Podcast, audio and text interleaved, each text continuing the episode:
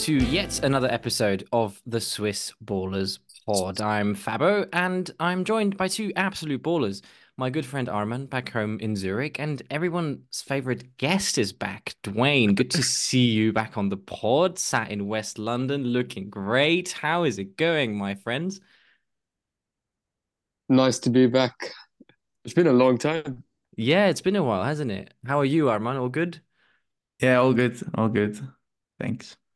We have a game week 26, the Carabao Cup final, Manchester United's restructuring, all sorts, Arsenal's good form, all sorts of things to talk about. So uh, let's just let's dive right in and and and get into it. Uh, but of course, first, let's not get ahead of ourselves. Arman, if Arsenal only can win one trophy this season, which one are you going for? Premier League. Oh, that's quick. Yeah. No question. Champions League not as not as important. I wouldn't say not as important, but that's just that's just my natural answer. I can't. It's just a feeling. I think. Fair enough. What do what do you like better? Yeah, I reckon you Arsenal fans would be more annoying if they won the Prem. Yeah, It's I- it's I just get it's it's it's the cons the season. You know, you play every team two times. You have to show consistency, and it. mo- Did you did you ever get an undeserved Premier League winner? I'm not so sure. No, it, it's the more difficult one to win, I reckon. So it makes sense for many many cases. But then again, Arsenal's never won the Champions League, so that's something you have to consider That's as well. true. That's true. That just came to my mind actually, but I just want the Prem, and then I, I'm sure the the rest will follow. yeah, well, I mean, once you've got the Prem, the, the Champions League is like it's easy, you know. no, like it's not easy, but I, I I'm confident. I'm I'm confident we can we can go on from that. Okay. Um, Dwayne, of course, I've also got a question for you. Um, and it's uh it's a very happy one. Who are the first five first team members of Man United squad that you're booting out? Um, Arman is rubbing see. his hands while he's just listening to this. Anthony, uh, Anthony Martial, he has Yeah. to go. Yeah. Does he is is he still at the club? He apparently he is. Un- Unbelievable. Gone missing. Uh, Anthony Martial.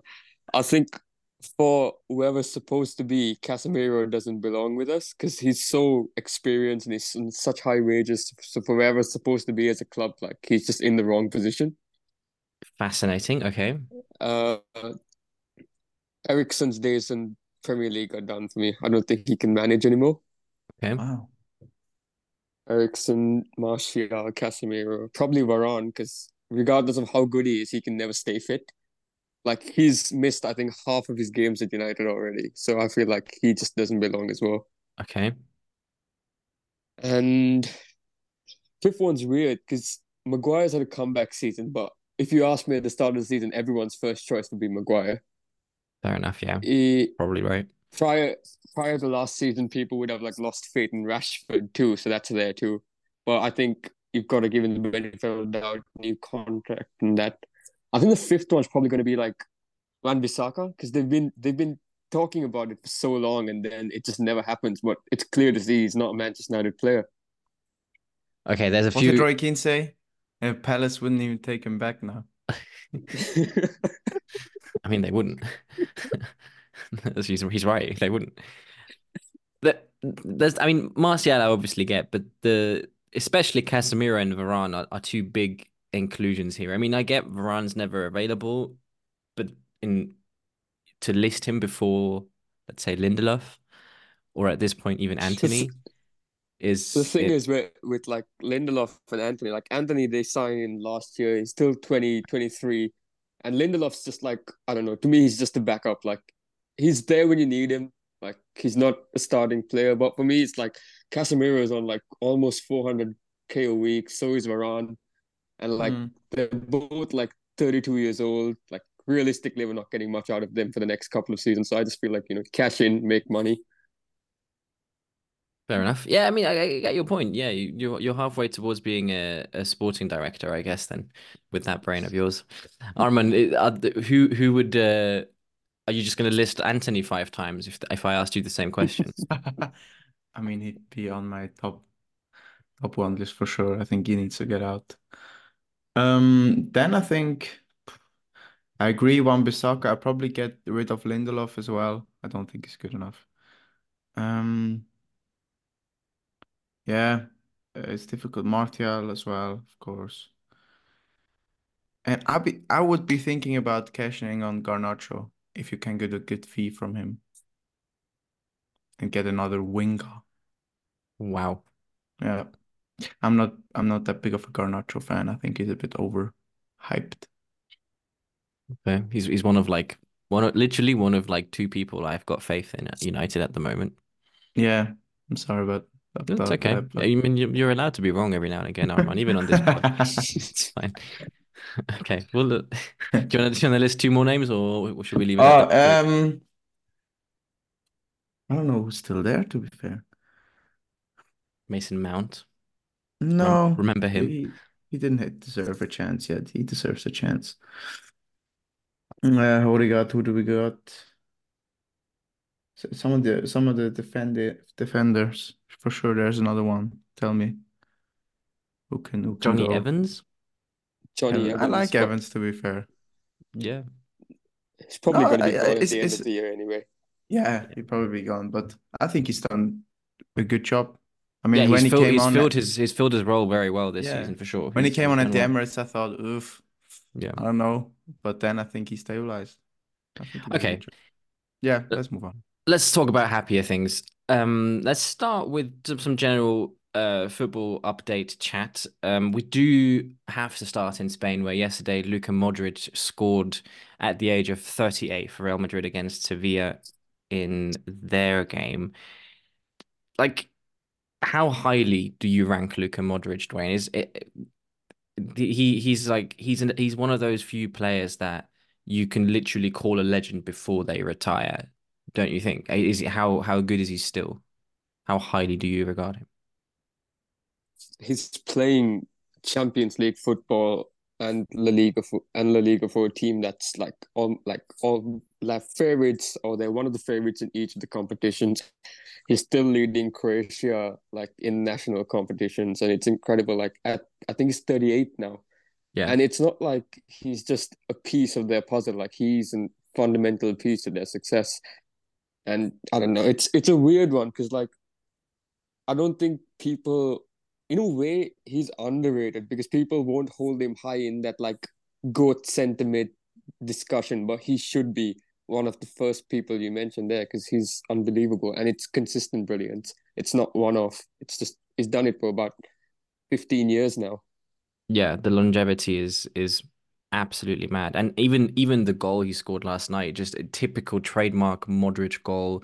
The control outside the box, one touch to put it on his right, and just R1 circles it into the into the far corner. I mean, eh, like like what a player. Arman, do you have anything else to add on on Luka Modric while we're at him on him? Yeah, I say probably the international careers. In a way, I know there's no titles and no glory in that sense. Almost a bit more impressive, like the way he carried his team and Croatia to semifinals and finals and and later stage of the Euros is almost more impressive, I think, than is more uh, side, but the way he carried that Croatia team, even like as a leader. There's a lot of a lot of international captains who who wanted to do that but failed, you know. And that's why I I rate him that highly. Yeah, I think my internet connection bugged out there, so apologies to all listeners. But yeah, you, you're absolutely right. I mean, 172 caps for his country, and he's still keeping on going, and he's about to play his one, two, three, four, five, six, well, uh, or six Euros, if my calculation is correct. Madness, madness! What a player, and and I'd like to say they don't make them anymore. Um, but I guess we'll have to wait and see if if this generation can can bring out someone like him. But yeah, he's he's one of a kind for sure. Beautiful, beautiful footballer. In other European news, we've discussed briefly Italian football over the past few weeks, but I, having watched them in the Champions League as well, in what, to be fair, was a very boring game. But I do want to give a shout out to Inter. I know Hashi won't be happy about this, but they are looking like they could be one of Europe's best teams at the moment. Would you agree, Dwayne? I mean, based on form, I think they've won their last 10 straight games or so. Yeah. And they haven't actually lost the game since December and almost at the end of February. So it's like almost three months that they haven't lost the game. And yeah, they're interesting because even against Atletico, they showed that they can roughhouse a game and they can play both styles of football where they're just really good, but they can also like stay rough, be physical for an entire 90 and win. So on form, they're probably one of the better teams in Europe. Yeah, for sure. Is there any, are there any players who stand out to you? Calhanoglu. I think the way he's just changed his game is incredible. He's gone from like an attacking central attacking midfielder who's so good at set pieces to now being one of the best deep lying playmakers. Like he dictates tempo so well. I think he's incredible. I think he catches your eye just because of his like pass selection.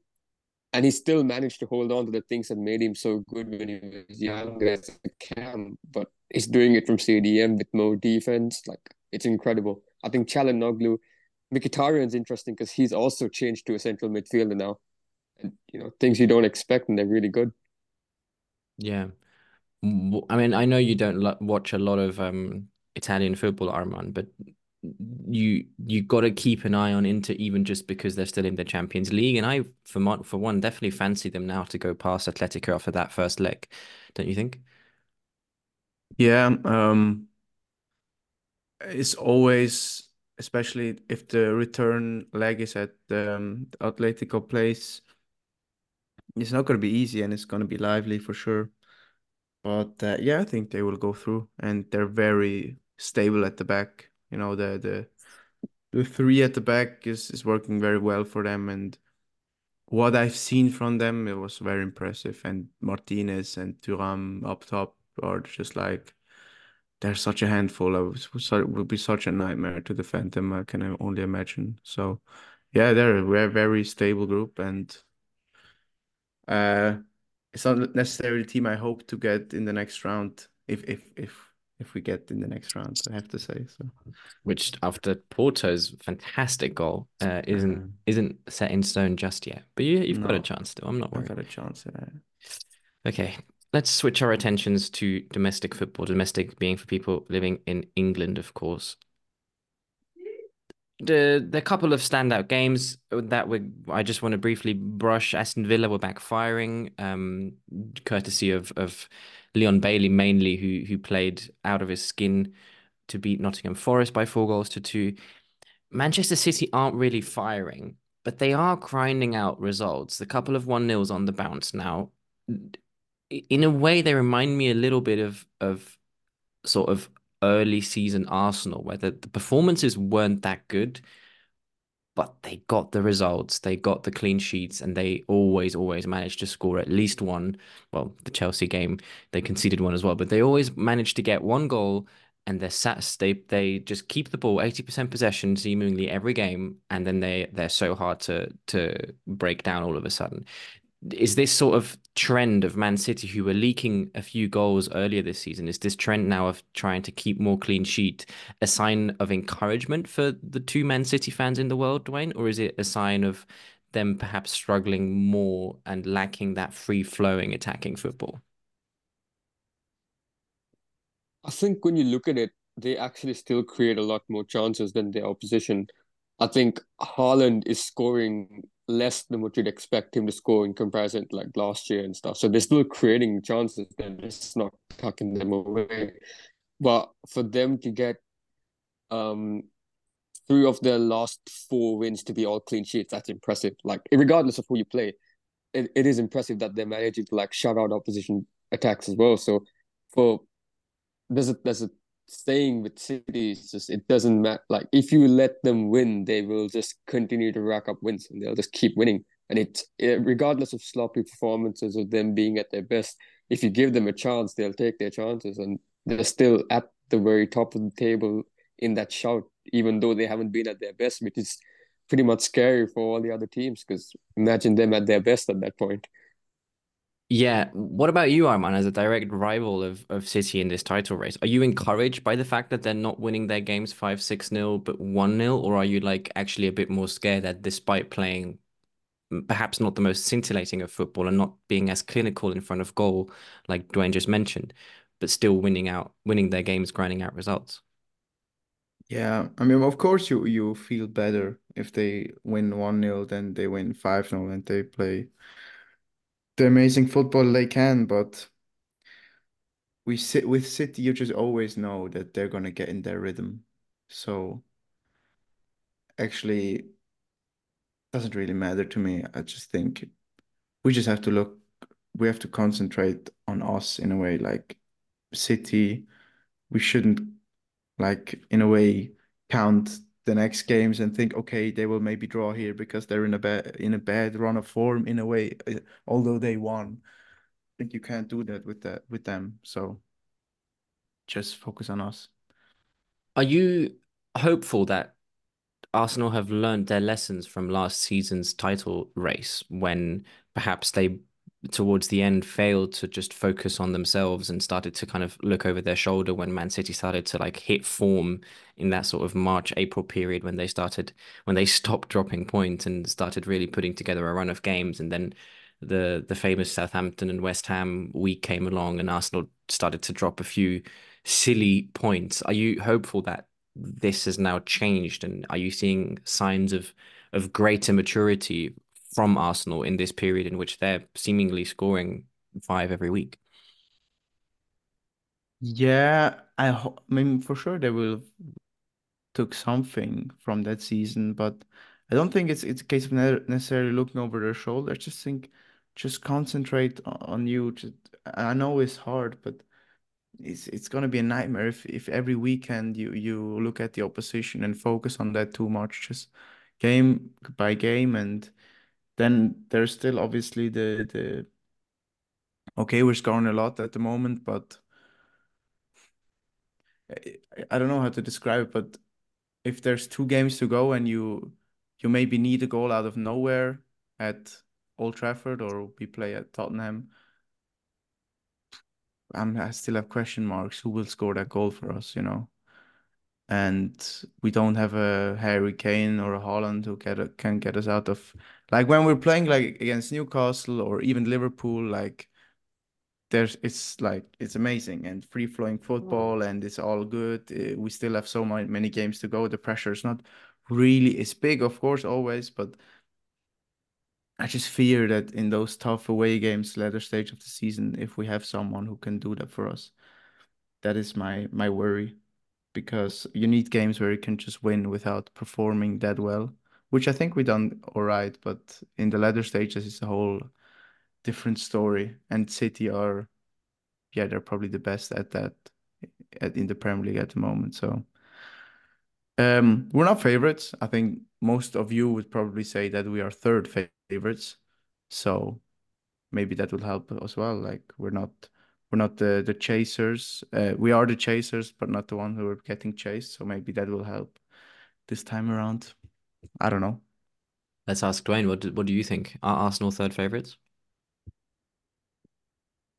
I mean, on paper, they probably are given City's track record, and given that Liverpool are sort of like the team on top right now. So with City's track record, you'd have them as favorites or joint favorites. So basically, on paper they probably are the third favorites, but the way they're playing, I think you could make them second favorites ahead of City. But on paper, they are third favorites. I think.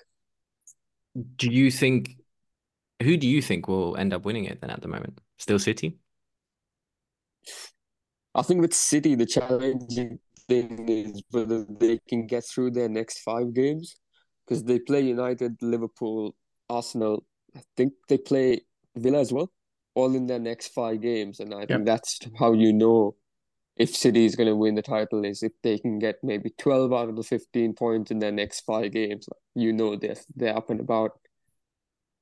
Um, I think Liverpool's hit that part of the season where injuries are just affecting them, but for all the injuries, they seem they still seem to be like the team to beat right now. Like teams are still trying to figure out how to beat Liverpool. Uh, to be honest, I, I think Arsenal have a great chance because they don't have a lot of injuries right now. They're getting their players back. They're in the most goal scoring form they've been in for a couple of seasons. So right now, all the positive signs are with Arsenal because City is still trying to figure out how to score a lot of goals, and Liverpool is trying to figure out how to keep their players fit.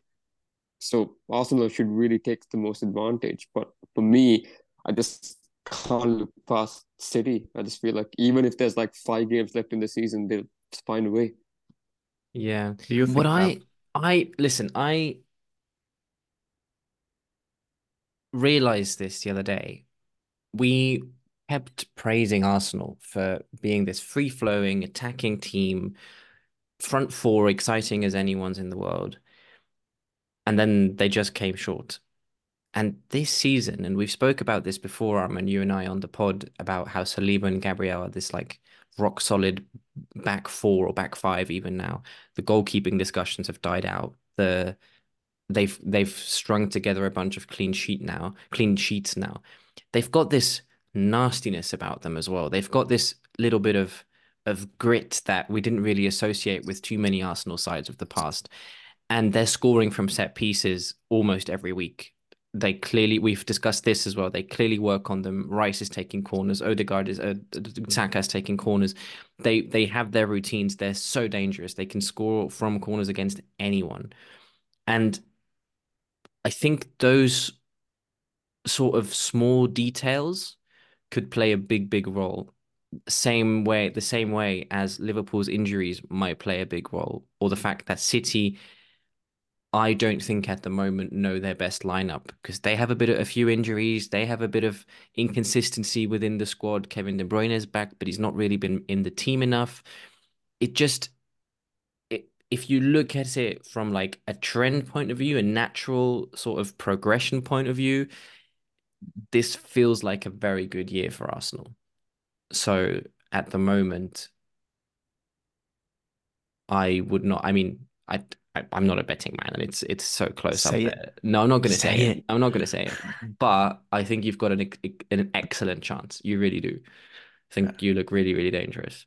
Um, but as Dwayne said as well, you know, there there will come a period in Arsenal season as well, um, where they'll have to face the big guns. You've got a couple of very difficult away trips to to Old Trafford, to to Spurs, to Man City, and they Yes. all they all come in. I mean, Man City's up in like three or four weeks, but the the Spurs one is is the Yeah. game week 35, and the United one is game week 37, and those are the games you Yeah, know. don't want to have at that No. late point of the season. So, as you said before, we'll see, but they have a really good, really, really good chance, as much as it pains Yeah. me to say it. And and and I hope, you know, when when Partey is in, in training again, and I think we've been missing him a lot. So I hope when he comes comes back, he can give us a bit more of that fluid football and and um and win the duels in the midfield as well. Uh, But I have to say, Jorginho again, second time he started in the last couple of games, and again man of the match, and rightly so. He was fucking amazing again, unbelievable.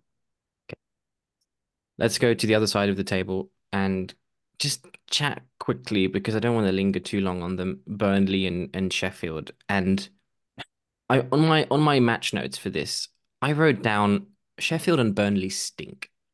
And what I mean by that is that I we, we discussed this last summer. I remember vividly saying this is the most championship Premier League of all time. Luton, Burnley, and, and Sheffield coming up feels like a lot of championship teams coming up and and it it's kind of pro we've kind of been proven right. Luton have done very well considering I didn't expect them to be on top of the other two for sure. People gave Burnley much more credit than they've managed to much more uh, hype than they managed to live up to. And Sheffield, man, I, I just continue disliking what I'm seeing from them. They have nothing there. There's just not enough quality in that squad at all. And I know with Sheffield they've had some some money issues. They haven't really been able to strengthen the squad. On the contrary, they sold one of their key players, Berge, to to Burnley. But Burnley have really invested. They really made some big name and big money transfers in the summer. Um, all the way through the squad from goalkeeper to to Amdouni up top, who came for a few million from from Switzerland. But the there's no progression, and Kompany had such a good start at, at at Burnley when he got them promoted in his first season and everyone was hyping him, everyone was celebrating them, and there has been zero progression, zero ability to adapt. I mean, the goal they conceded or the red card they conceded against against Crystal Palace, you're there like, man, it's it's game week 26. You're in a relegation scrap. You know, do you want to survive or do you want to play pretty football because you've proven time and time again you're not good enough for the for the latter. And I, it, it I can't say it pisses me off. I'm, you know, I'm a, I'm an observant. I'm not really like I can't say it's a personal thing, but I do get frustrated when I just see stuff like that happen. Like I just fucking adapt. Clearly, you're not good enough doing it the way you want to do it. So find another way. Many good manager have always proven that they are adaptable and they are able to build and and and redefine what their style is. And I see none of that with both of those teams. And um yeah, I kind of both want them gone. Do you do you get what I mean, Dwayne, or am I am I too harsh? No, I agree with you. Sheffield plays some of the most depressing anti-football there is. Like they can't seem to pass out of their own box. They can't seem to defend. They can't seem to attack. So it's just at that point, like you, you begin to wonder how they actually made it to the Premier League. Like I understand the difference in power level between championship teams and Premier League teams, but then you probably want to implement a game plan that lets you survive, but they just don't seem to have anything. And Burnley remind me of Norwich, where Norwich was so up and down because they thought for so long they could come up to the Premier League and play possession football. And I, I don't. It's just the reality is that the Premier League teams are so much better than the Championship teams by such a level that you can't expect to come to the Premier League and start dictating tempo and determining possession against your cities and your Liverpools, even against like United. Like I know United's probably one of the worst possession teams right now, but then if Burnley expects to try and out possession United and create more chances and win the game like that, like it's just naive thinking. Even if United's at their worst, it's just naive and like they haven't shown a plan B. They've just decided let's just play pretty football, and sometimes it doesn't work. It just hasn't worked for them. Yeah. Where do you come in on this, Arman? Are you are you a fan of managers who be who are like, I'll stick to my guns even if the results aren't coming? Yeah, I think it's a big like philosophical question in football, which I'm I am not set in as well. I'm um, I think there are both pros and cons to sticking to your plan and in a way believe in what you do and trust in the process and and and um I, I've seen it with Arsenal, you know, just stick to it, the same patterns, and it will work with the players you get in. The problem with Burnley is that they financially the Premier League is really attractive, so you can't really afford that. And if you go down and up again, you're gonna see a lot of players go, and and I don't think you can you can have a plan like that. So maybe you need to adapt. So I'm usually a fan of of of sticking to your to your plan and to your to your beliefs, but yeah, it seems that it's not working. And and and when I watched um, Burnley against a lot of top teams at their ground, like what Luton do perfectly, like they or Brentford as well, that they're specialists at that. Just make the game as annoying as possible for them, like set pieces, hoofing the ball forward to forwards, constantly breaking the rhythm with with tactical fouls and then long throws and intensity and the crowd will get to that and then will add more energy and it's like a spiral you know? I saw it with with luton against a lot of top teams and even united had a really tough time there. Uh, they had good chances but they were really we had a tough time city had a tough time so they're just going uh, way about it in the wrong way. Like arsenal out of possession or even liverpool they want you to play out of the back. They're like rubbing their hands because they're so good off the ball and in their press and in their counter press. And then when you when you when you when you let them let them press you, it's just never gonna work. But I have to say with Burnley as well, there are a lot of young players and it's not really you don't see the the Tarkowskis and the and you know the big center back and the the Chris Wood up top, which which just made going would you would you want your manager though right would you want your manager though to adapt to that and maybe play a bit more experience or hunt for a bit more experience on the transfer market and and kind of compromise yeah. his his ideology a little bit in order to to stay yeah. up yeah probably and they were a young team already last year so maybe one of a few premier league experienced players wouldn't even as maybe they're not as as technically gifted but a player like or even like a player like Conor Coady, I think would be a massive help, you know, and he's at Leicester now. So um yeah, maybe they were, were a bit a bit naive and thought they could outplay some of the the Prem teams, which they they can. And Sheffield, don't even get me started on Sheffield. They're just rubbish, and I want them gone. Cool beans. Okay. Liverpool FC are not rubbish at the moment. They won a trophy, the first trophy in Jurgen Klopp's last season in charge, just yesterday against Chelsea in the Carabao Cup final. Topsy turvy final, very nervy, shouldn't really have ended nil nil, but somehow both sides failed to convert or got very dodgy offside calls given against them. Um, Chelsea definitely still lacking a striker. That was that was very obvious. One of many teams who who do so at the moment. Uh, let's talk about Liverpool first. Dwayne, where do you come in on on on Klopp, on his legacy, on sort of what he's done to that club, on how impressive it now is to win the trophy in the way he did, playing kind of like a C team with their long list of injuries. Talk to me about them. I know it's not easy. Oh, it actually ties in well from the last point. You think you speak about like changing your philosophy, and Klopp's done that about two or three times in Liverpool, where he came in and instantly they were about like winning the ball back, but now they're a technical side that can do both, and he's it it it's so painful to say this, but he's changed that club. Like he's had a Guardiola esque impact the way Guardiola changed cities, the way Klopp changed Liverpool. Obviously, Guardiola won more, but Klopp's done it with Liverpool, and it pains me to say it because those two are probably our biggest rivals. But you're watching them just do everything you dream of your club doing, and winning with a C team in a cup final is it's incredible. It's unheard of. It's it's it's ridiculous that the amount of faith he has in his young players, and you can see how much he means to them because they're all running, embracing him after the final. It's incredible. Like it's something that you know you're envious of in the end. Yeah, and I, I don't think we'll we'll ever see again. Did you watch the game Arman yesterday? Yes, yes, it was our very enjoyable game, end to end, like proper, yeah, end to end football, and a lot of duels, and and and uh, posts were hit, and um, counter attack. It was it was amazing. I loved it. I have to say, I really enjoyed that game, um, especially in the second half. But Chelsea had to win. I mean, the chances they had, and the if you think of the the the if you compare what each player would have, I mean, the young players don't cost anything from the academy, but if you compare like the two sides financially, Mm. It's an absolute joke. I mean, Chelsea should, I mean, they should shame on them because that was uh, embarrassing how they didn't win that game.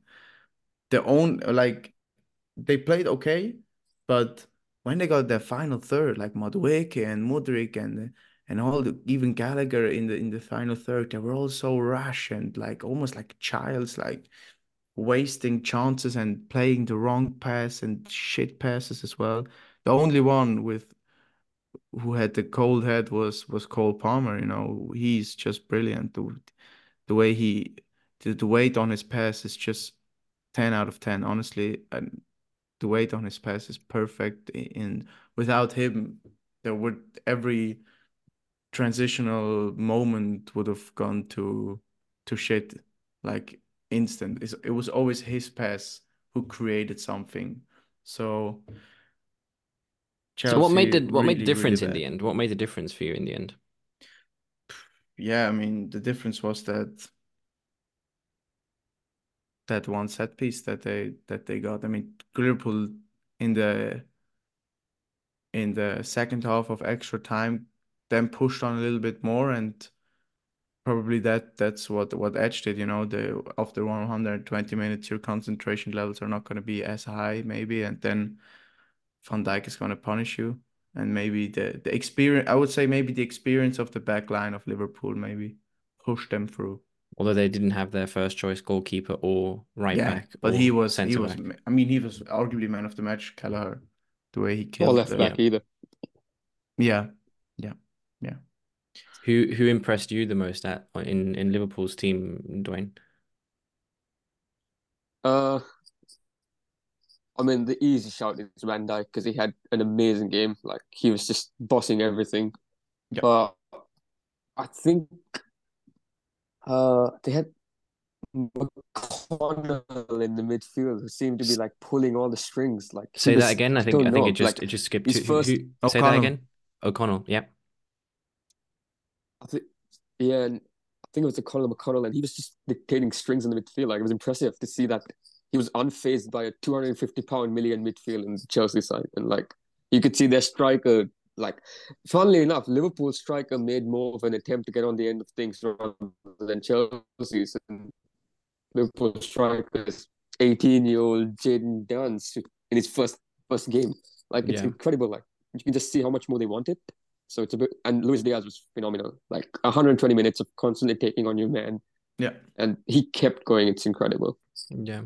I- I'll probably end this little segment by saying I've preached this so many times, and by preaching it, I obviously look for it much more. But big players step up in big games.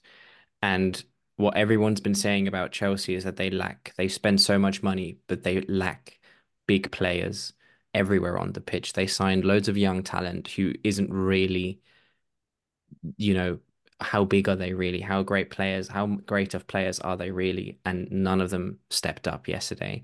Whereas with Liverpool, they have in Van Dijk a huge player, and he stepped up in a big moment yet again for them. I think it's his third man of the match uh, award in a in a final, and he stepped up and won them the cup in the end.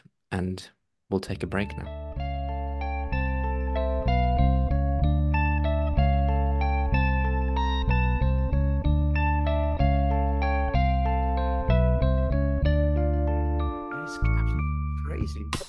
It's absolutely crazy. I mean, I mean, I didn't want to say they they played they played bad. I just I, I said they were shambles because they just should have get the job done. But it's so beautiful for football that a bunch of kids could weather the storm against these million or billion pound players. Billion pound bottle shops as Gary Neville Billion says. pound pot shops that Gary Neville, yeah. Blue million, And and blue and billion. they- Sorry, blue billion, blue billion. and they still came through. I mean, it's beautiful and it shows that it's not everything about the money.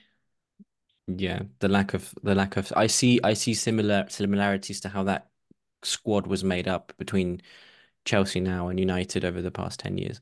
Which brings us back to where we are, which is Manchester United's game against Fulham. And I just want to we're going to talk about the structure at the club and how things might be changing or may not be changing when we'll compare United to Arsenal and how they've turned it around there. But I want to start by giving credit to Fulham. They were up for it from the very first whistle to the very last. They were going at it and they were brave and they put men forward. And Pereira had a great game. I've always liked him. Um, Iwobi had a fantastic game, really deserved to to score the, the winner at the end. They have been a bit on and off this season and, and have kind of been flying under the radar a bit as teams in sort of mid-table sometimes do.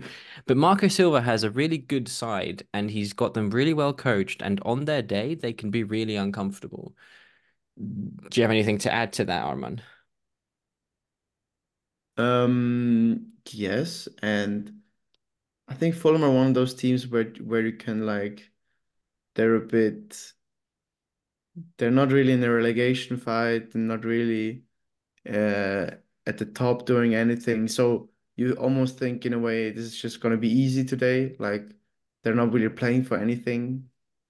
But that's what maybe makes them dangerous. And I, I always said this, Fulham always give a game. They always give you a game. Even if it's their ground or at the Emirates, they always give you a game. So they're really well coached. They're big two center backs.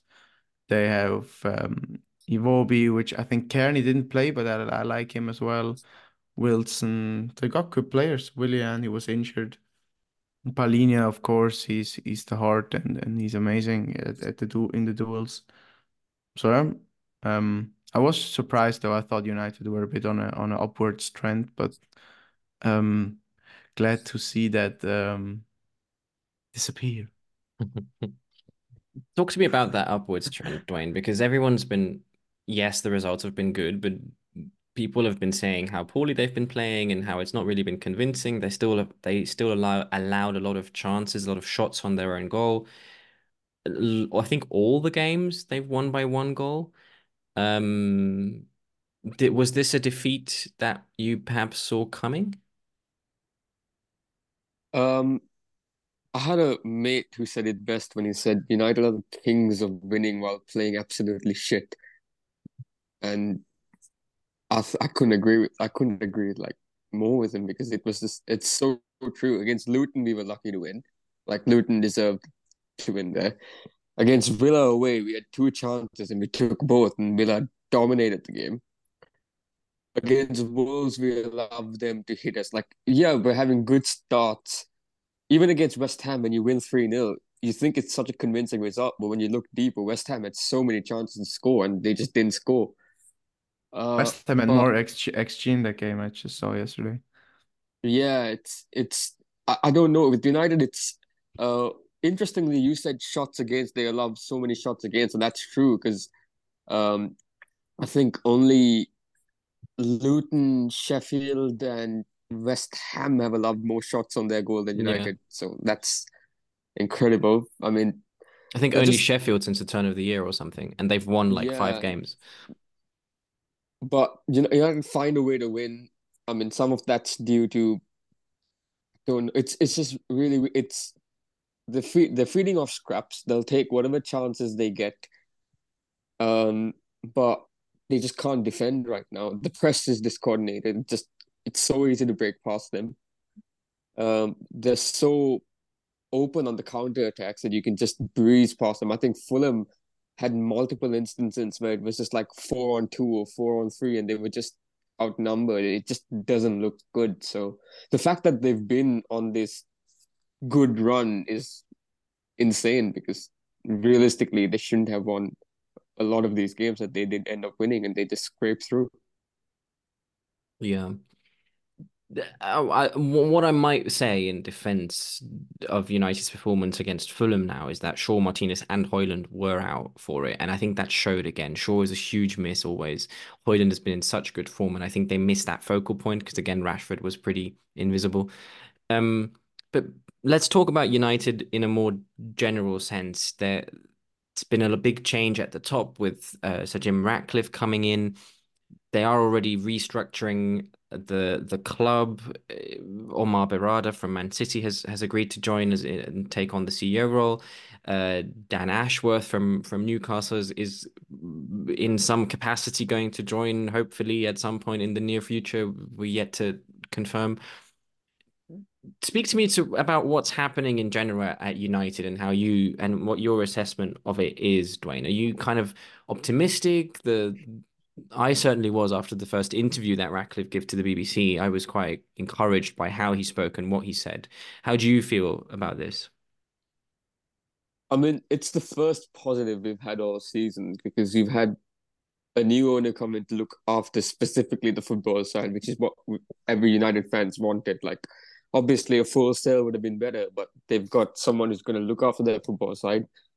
Um, they've brought in new people so that they can actually look at how to improve footballing because United's been a mess for so long. It's just we'll pay whatever it takes to get a player without analyzing them, without seeing what they're truly worth, or we'll just pay someone 400k and beg them to stay, even if they're only worth like 100k a week.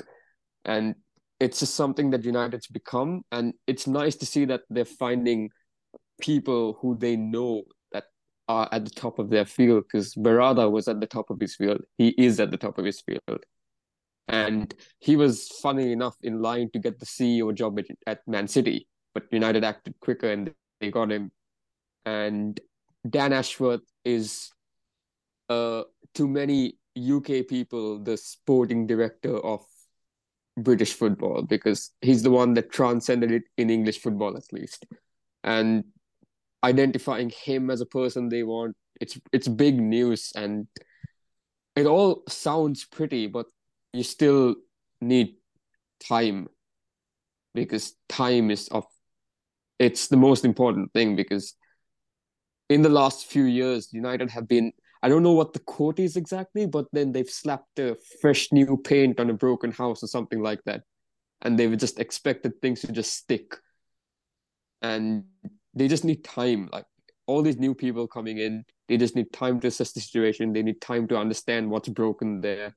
And just like Rangnick said like three years ago now, it's surgery at the open heart. Like just figure out everything that's wrong with the club and work on it.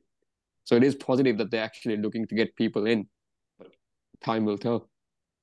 Yeah. One of the questions that Arman asked me this week when we were discussing this is is Ten Hag the right guy? And I'm going to ask you that question now, Arman. Do you think Ten Hag is the right guy? It's such a difficult question, and there's so many problems at the club, which it's so difficult to say of how much is his is his fault. He's probably the only manager in the last sort of 10, 11 years who got you guys properly excited about United again. You know, so uh, we'll give him that. And the way he, the, I think I thought the the counter-attacking football was really enjoyable last year. Yeah, you had some defeats, but but it was still good. And this year, I really wished in a United sense for a pattern of play, for a for a better ball possession, for a better press.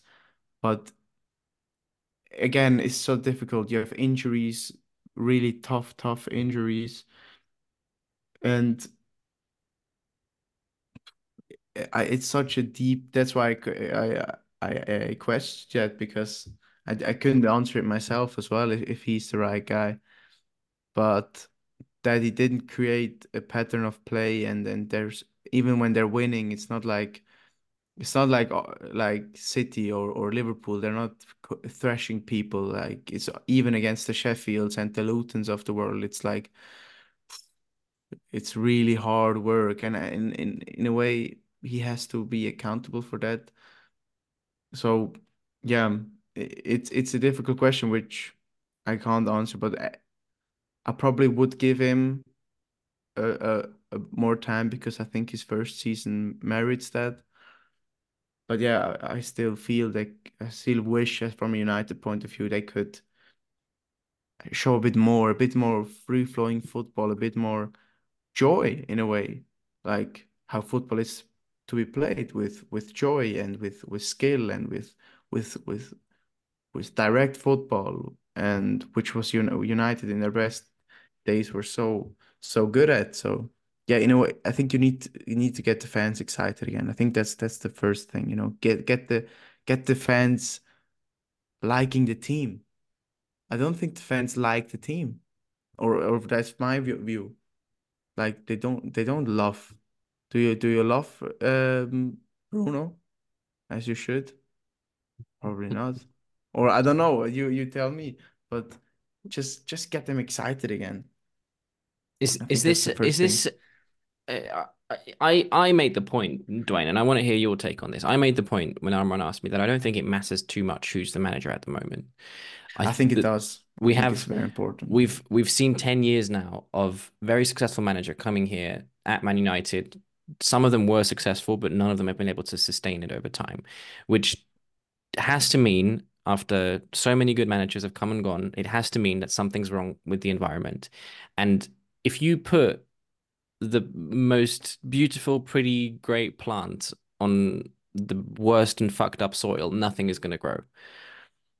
And but Fab, can I ask long, you a question? Let me just finish quickly. And as long okay, as the soil sorry. is soiled, you're not gonna be able to let anything grow. So I think it's much more important that you focus on the environment before you focus on the coach. Talk to me, Arman. I know the environment is bad and the training ground and maybe the the is toxic, but does that in a way justify that all the top teams, even Chelsea to some degree, they know how to play out of the back and they know how to press. With Man United, you just can't see that, and the like surely with a good uh, player like Onana with, with his feet, like is that really can you really say that they're not good of playing out of the back because of that? Surely that he has to be accountable for that. Like, can you oh I don't know if you can always blame every aspect. I'm sure there are also aspects with recruitment that I get it, but just develop a pattern. I don't think I don't think you can blame the environment too much, you know. Or, I'm going to forward this question. I'm going to forward this question to to Dwayne.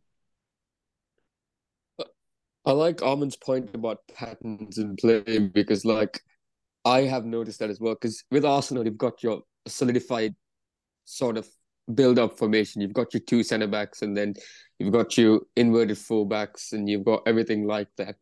With Chelsea, you've got the same thing with fullbacks holding the width, and then City is notable for their build up formations, and United just looks completely random. Like you can't see a specific structure that they're looking to build. But then also, it is more than just the manager because if you look at the history since Sir Alex, you had David Moyes, who was Sir Alex's preferred man to come in. He failed. Then you had Van Gaal, who was a possessional coach. They tried something different. They tried David Moyes for direct football. He failed. They tried Van Gaal for possessional football. He failed. They tried Mourinho for results oriented football. He failed. He did well, and then eventually he flamed out. Then they felt like they need someone who loves the club, so they brought in Ole, and he failed. So it's not it, it is a case of it's more than just the manager because they've tried so many different styles and so many different things and it fails. But Ten Hag should also feel accountable because I remember there was an interview he gave like somewhere at the beginning of the season where he says, I, we, we can't replay that football we played at Ajax because these are different players. But then isn't that the role of the manager to try and get them to play the way you like to see them play? Because Postecoglou is coming for half a season and Spurs are playing like they've never played before. Yeah. They're playing with new systems, new new rotations, new build-ups. So I agree with both of you in the sense that Ten Hag's got to be more accountable because good managers still find a way to make it work with what they have and they'll fix everything in the long run. And also, I agree with Fabi. It's just, United's just a shit show at the moment. Like nothing's done right there. So it's just it's it's a it's a mix of both worlds where Ten Hag's not holding himself accountable and United's just the worst run club in the Premier League. So until something changes, probably expect the same thing. And I think like you, I think I think I know that I get there's problems. Trust me, I know, but I think a lot of players have that, and and and Ten Hag as well has that alibi with that, with the ownership, and I think there needs to be more responsible uh, responsible you know they i know things are bad but surely with this group of players you can develop i mean come on you can develop a good press and a solid back line. I mean i know there's injuries but the way they're playing at the moment sure Erik Ten Hag has to be accountable for that i mean i get the environment but I, I always blaming the ownership for every little detail and not not having like can't criticize them for anything they do. Uh, I don't know. I don't know if the, if that's right. You know, I don't know if that's healthy. Listen, I think there's two different ways of of going about it. I think there's one is criticizing the details, which is a very relevant thing to do, which is holding the players and the manager accountable and criticizing the fact that they're not playing out the back and and criticizing the way they play and the fact that they're not defending properly, etc., etc., etc. But uh, th that's to me that's so obvious and it's so clear. I haven't seen United play consistently well in literally a decade. So so what I then do is I take a look I take a look at sort of the grand scheme of things and I look for the source of all these issues. And what I conclude again and again is that all these little details that yes you can analyze and you can discuss and you can you know kind of do a sort of superficial level um nitpicky analysis and try and, and fix it but but the root of a lot of those issues seem to be on board level on that environment so it does in a way tie together of course you can't say why don't they play at, out from the back with Onana in goal oh, it's because the Glazers are shit. It doesn't work like that, but it does, in a sense, then trail back to them if you do look at the bigger picture. That's, I think, a key difference to make to sort of, yes, you can analyze the game, but also there's a bigger picture to to respect and to kind of follow the the the trail of of crap all the way to the top, which I think now has been done. And as Dwayne said, it all sounds pretty good. We just have to wait and see. And, and I'm not too sure that United fans will have the patience that Arsenal fans have. And I want to ask your opinion on this as well, Dwayne, because I think what Arsenal started with Mikel Arteta all those years ago, five, fifth season in charge now, sixth even, fifth. He came January, no, December. Five, yeah. I think this is his Five. fifth. Yeah, so his Yeah. fifth full season, yeah. season, yeah. Um, you know, is they finished eighth twice. In his first full season, he finished eighth, which Yeah. you know would I don't know if United fans would be happy to sit through that. I don't even know if the press would let them. I think the pressure of Man United would be s- too big. So you kind of, I feel like you're under a different level of of expectation and pressure. But the way they restructured it, and Arman, you you said this very very rightly. No one is talking about the Kroenkes anymore, even though they're still at the club. Yeah. Do you see this as a? Do you see Arsenal as sort of like a a role model for United as where they stand in terms of how they've changed the club and how they've changed the mood and and developed the style of play and become one of the best sides in the country? And B, do you think it's even possible to kind of do that type of reset at United? Well, funnily enough, you say that in a way, United should have been the model for Arsenal, but Arsenal's come in later by about six years, and they've done what United should have done six years prior. Because in a way, I feel like Manchester United sort of like, I think the board and the recruitment at the top just thought, oh, screw it, we've been champions 13 times in the Premier League. Like, surely Sir Alex doesn't mean that much to the fact that everything's going to go wrong. And then they played it down, and nothing's been right ever since. And then Arsenal, after Arsene Wenger left, they followed that naivety that United showed for a couple of years, where they just thought, okay, Unai Emery is going to come in and fix everything, and then immediately they recognized it wasn't working, and they just said, let's scrap the whole system, which is what United should have done at the very beginning. So I think that's a lesson to be learned for everyone involved in these sorts of clubs that have been run by managers for a long time. Like, for example, Liverpool should probably look immediately at deciding what their next step is. And United probably should have done that. And Arsenal should be the role model for a lot of teams because as soon as they figured out it wasn't going right, they hire Edu, sporting director, and give Emery some time. Then they decide they don't like the way Emery is going about it. They hire Arteta and they stick to him, which is something United would never do. If you finish eighth in your first season at United, you're getting sacked. If you finish eighth for consecutive years at United, you are you are tarnished. You're not getting another job in football. If if you then finish eighth and eighth and then miss the Champions League the next year, I don't know what would happen to you. You'd get death threats from like Manchester United fans. But Arsenal, they stuck to it and they believed in Arteta. Uh, Uh, they work closely with him with transfers with Edu and Arteta, and they identified where they want to find players, and they spent a lot of money. Let's get it straight. They spent a lot of money, but it worked for them. And United just don't have that because United haven't got a director of football like Edu. They haven't got a sporting director. And I feel like that's something that's just not been in their mind because they've always thought to do what the manager wants. But if you keep sacking managers every two years, how many people are you listening to? Yeah. And and from what you hear from Ten Hag's um, start at the United, he he encountered a, a squad which was completely underdeveloped and under plan. There was no plans in place for potential transfers in summer and future. Had like there was no plan in place basically to build a squad and and sustain one over the next few years, which is why he was able to bring in so many of his own players because no one had an idea, so he brought in his own. I think what helped Arteta as well, like as a fan base and as a club, we were rot. I mean, we were completely dead. I mean, we were like 11th or 13th. I mean, the the desperation was so much bigger that you're almost, or for me, I can say for me in this way, like I remember the first games where Arteta came in, and I think we lost against Chelsea and we won against United 2-0.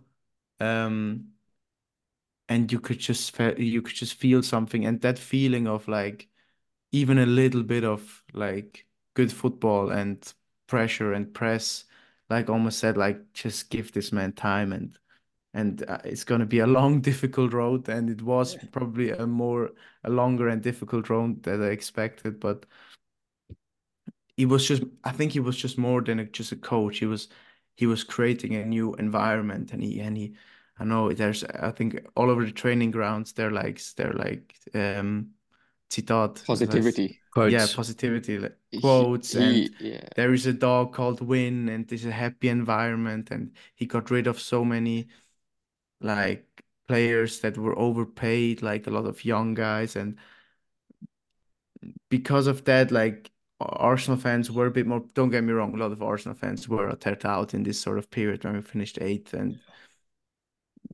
but the club maybe the board just t told him that he has th that that time and he has a clear you know when he first came in in his first interview he didn't talk about the next game.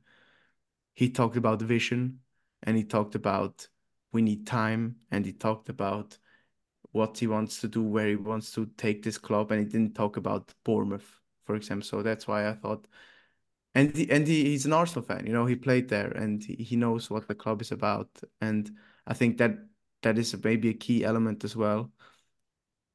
So it, I think we got lucky as well with him you know to, to, that it worked like that. Um maybe a bit of luck Yeah. helps as well you know What surprised me a lot about Arsenal's rebuild is how stone cold they were. Like they Yeah. didn't care about sentimentality. They didn't care about emotional ties to players. They booted off Ozil. They booted off club captain Aubameyang. They booted off Lacazette. They booted off so many of these fan favorite players, and you'd assume that everyone would just turn against them, but they believed. And I think I, I tracked this where Arteta has molded the squad in his own image, and I think he's only kept five of the players he first inherited, which says a lot that they've booted off so many of the other players, and they've just Mhm. given him time, which is which doesn't exist in the Manchester United vocabulary. Yeah, It really doesn't. and like and also like bringing the song to the stadium the North London Forever he he just thinks about the bigger picture you know he thinks about the whole thing and I think with time um if you can get someone like that it probably can can develop into something into something special We'll leave it there, boys. Thank you very much for joining me. Thank you to especially to Dwayne for hopping on with us again. We'll have you back as always, probably sooner than the last wait has been. And uh, thank you to all our listeners. Please let us know what you think about the United rebuild, the the Stone Cold Arsenal, and uh, all the rest of the stuff that we discussed. Um, that's a bye for me. Bye bye Thanks for having me, guys. of course Pleasure, man. Pleasure.